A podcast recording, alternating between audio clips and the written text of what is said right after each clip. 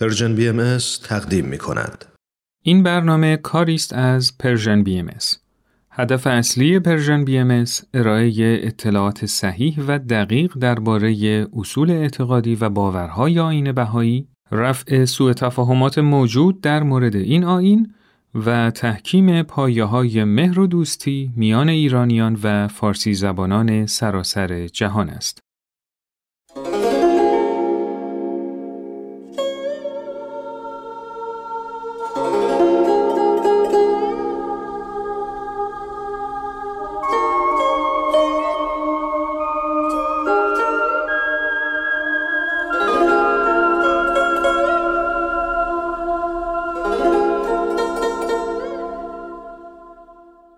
هویتی که گم شده است.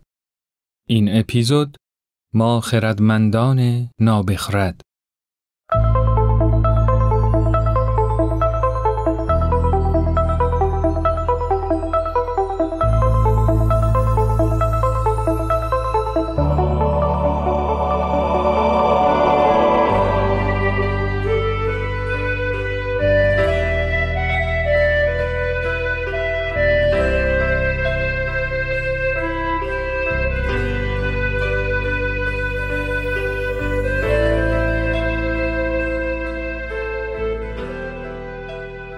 ایران جانم امروز می‌خواهم داستان مردی را برایت بگویم که به نظرم سالیان درازی است که عقایدش نفوذ بیحدی در زندگی ما داشته است. ما خود را مسلمان، مسیحی، بهایی، بیدین، خدا باور و خدا ناباور می‌دانیم و هر کدام تا حدی احساس می کنیم که زندگیمان را بر اساس باورهایمان طرح ریزی کرده ایم. ولی بیش از همه اینها زندگی ما با شیوه و روشی تحریزی شده است که دو قرن و نیم پیش توسط آدم اسمیت پدر علم اقتصاد تئوریزه شد و به عنوان اصول اساسی و غیرقابل تغییر اقتصاد معرفی گشت و دنیای مدرن با بهره از آن اصول شکل و ریخت امروزی خودش را بنا نهاد. آدم اسمیت فیلسوفی اخلاقگرا بود و انگیزه مهم اعمال آدمی را همدردی می‌دانست.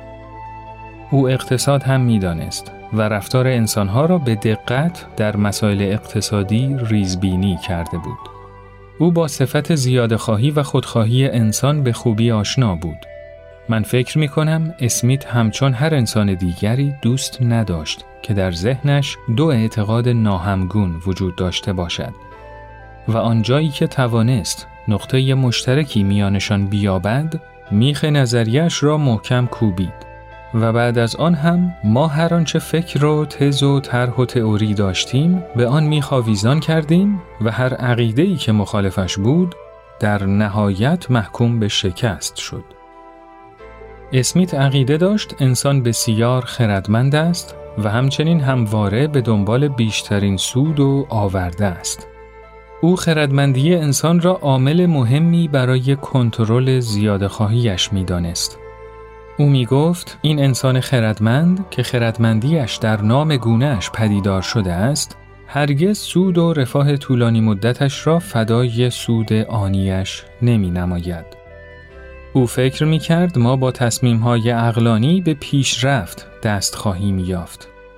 خلاصه کنم مرد دانای قصه ما سعی کرد به خود و به دنیا بقبولاند که وقتی به فکر منافع شخصی خود باشیم همزمان به پیشرفت دنیا کمک می کنیم و دست نامرئی بازار هر آنچه کژی و انحراف است را به تاق نسیان می کوبد. افسوس که ما مانند اسممان خردمند نبودیم و نیستیم. دنیا آنچنان که اسمیت خوشبین بود پیش نرفت. دست نامرئی همیشه کارساز نبود. در این میان هم برخی از جانشینان اسمیت به آموزه های اخلاقی او اعتنا نکردند و سودجویی و زیاد خواهی فردی را تنها محرک ترقی برای بشر دانستند. و وضعیت آنطور که شایسته انسان مدرن بود تغییر نکرد. ما از ابتدای تاریخ حتی ما قبل تاریخ نشان دادیم که با منطق و استدلال تنها رشد نمی کنیم. ما نیاز به قدرت بالاتری داریم که قوایمان را هدایت نماید. ما موجوداتی هستیم که ممکن نیست ساده انگاران توصیف شویم. ما پیچیده ایم. ما چند وجهی هستیم. هویت ما فقط اقتصادی و مادی نیست. ما باید تعریف جامعی از خود بیابیم. موج مادیگرایی شرق و غرب نمی شناسد. توسعه یافته و در حال توسعه نمی داند. همه من را با خود می برد. مگر اینکه بهتر بدانیم که هستیم.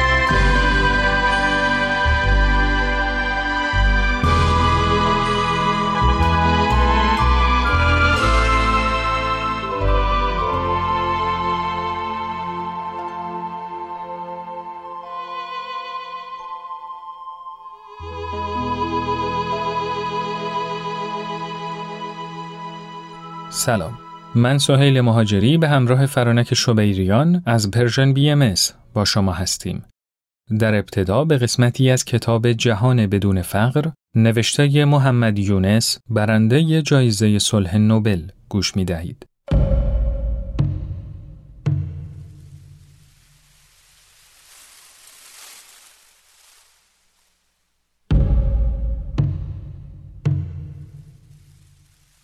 من بر این باورم که علل ریشه‌ای معمای رشد اقتصادی را می‌توان در دید ناقص و ناکامل اجتماعی که زیربنای سیستم اقتصادی ماست پیدا کرد.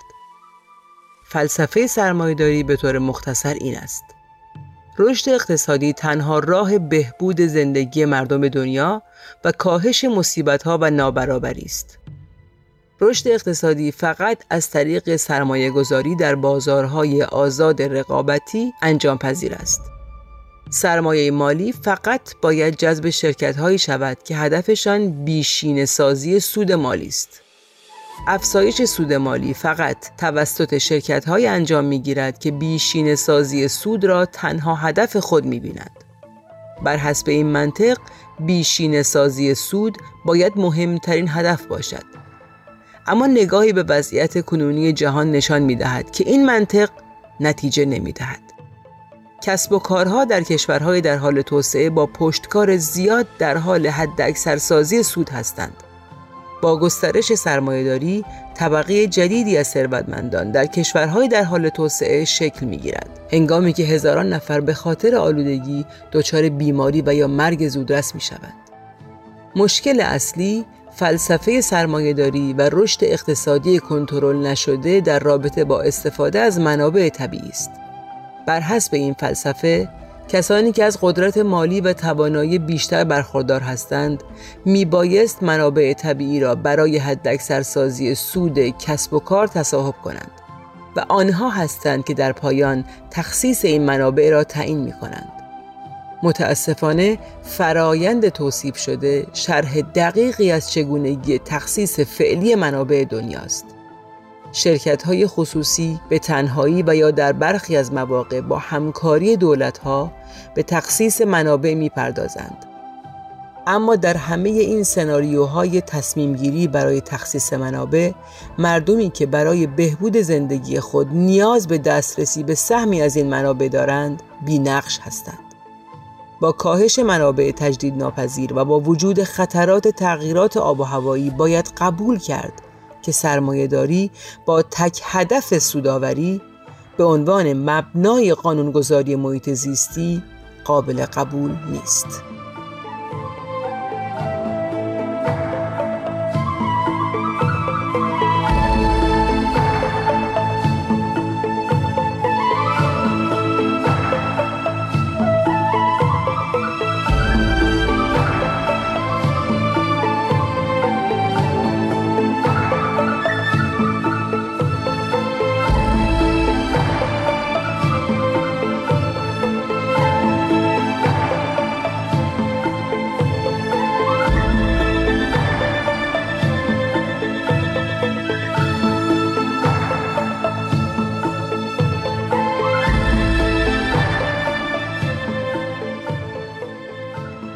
در ادامه به بخشهایی از کتاب کج رفتاری نوشته ریچارد تیلور گوش خواهید داد.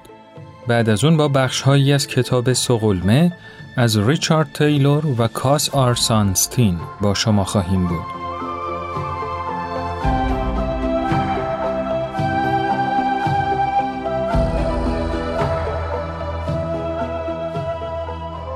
به مدت چهار دهه یعنی از زمانی که دانشجوی تحصیلات تکمیلی بودم چنین داستانهایی درباره راههای بیشماری که مردم را از موجودات خیالی موجود در مدلهای اقتصادی دور می کند ذهن مرا مشغول کرده بودند. هرگز منظورم این نبوده که ایرادی بر مردم وارد است. همه ما انسان هستیم، انسان هوشمند. البته مشکل از مدلی است که توسط اقتصاددانها به کار برده می شود. مدلی که موجوداتی خیالی که من آنها را انسانهای اقتصادی می نامم جایگزین انسانهای هوشمند می کند. در مقایسه با دنیای خیالی انسانهای اقتصادی، انسانهای عادی کجرفتاری زیادی دارند. به این معنا که مدل‌های اقتصادی باعث بسیاری از پیشبینی‌های نادرست می‌شوند. پیشبینی هایی که می توانند پیامدهای جدیتری در مقایسه با ناراحتی و دلخوری دانشجویان داشته باشند.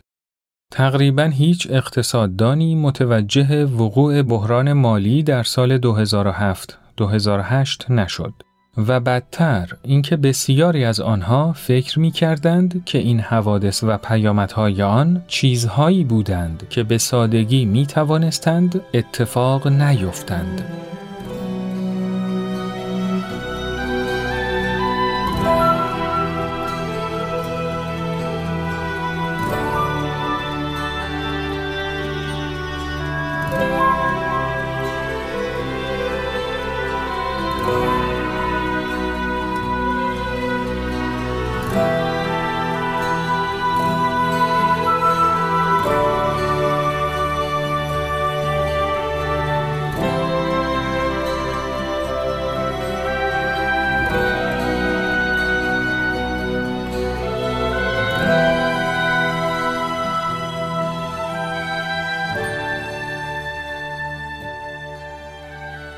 بسیاری از اقتصادخانان، اقتصاددانان و حتی اقتصاد نخانده ها همه را عقل کل می دانند.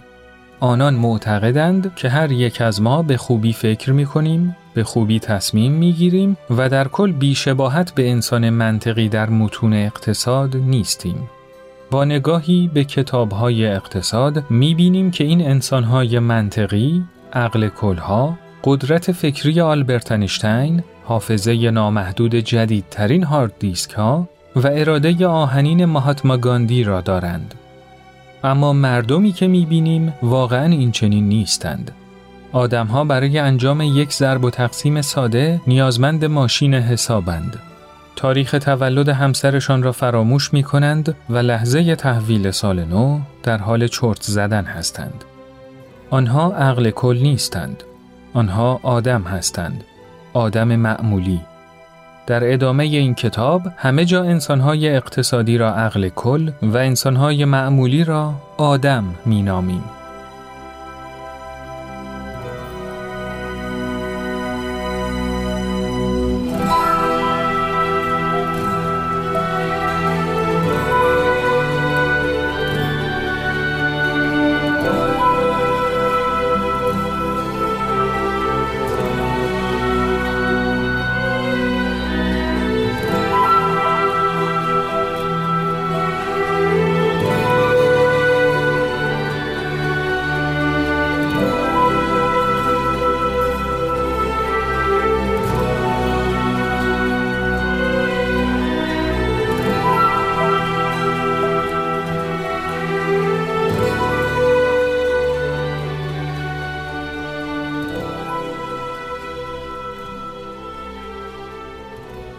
پاولو فریره نظراتی فراتر از اریک فروم ارائه می دهد.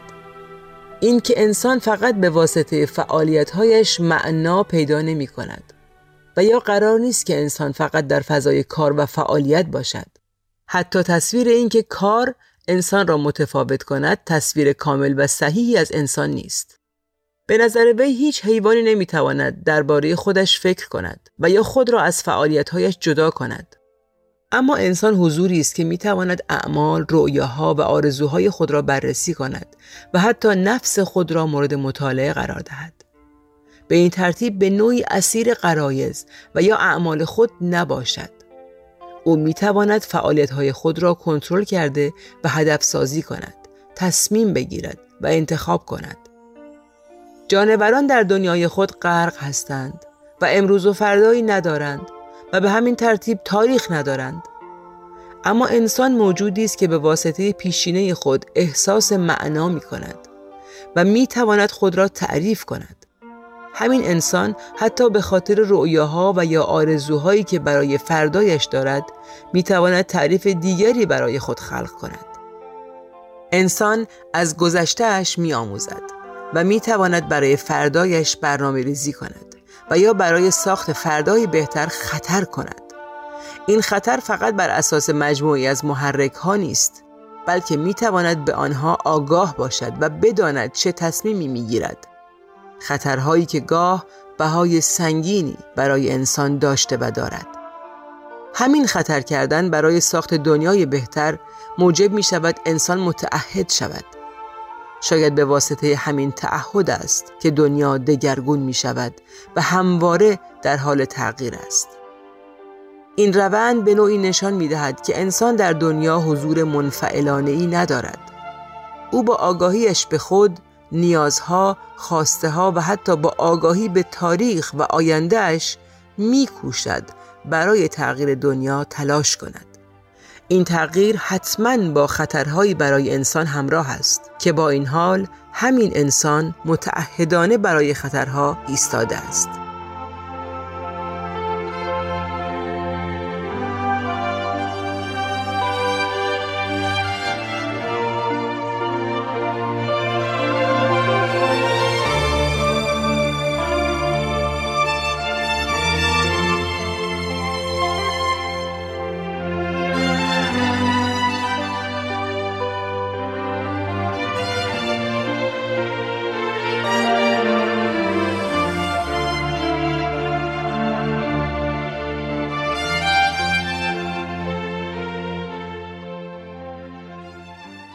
متنی که شنیدید نوشته ناصر یوسفی از کتاب روانشناسی انسانگرا بود. این اپیزود رو با بیانی از حضرت عبدالبها پایان خواهیم داد.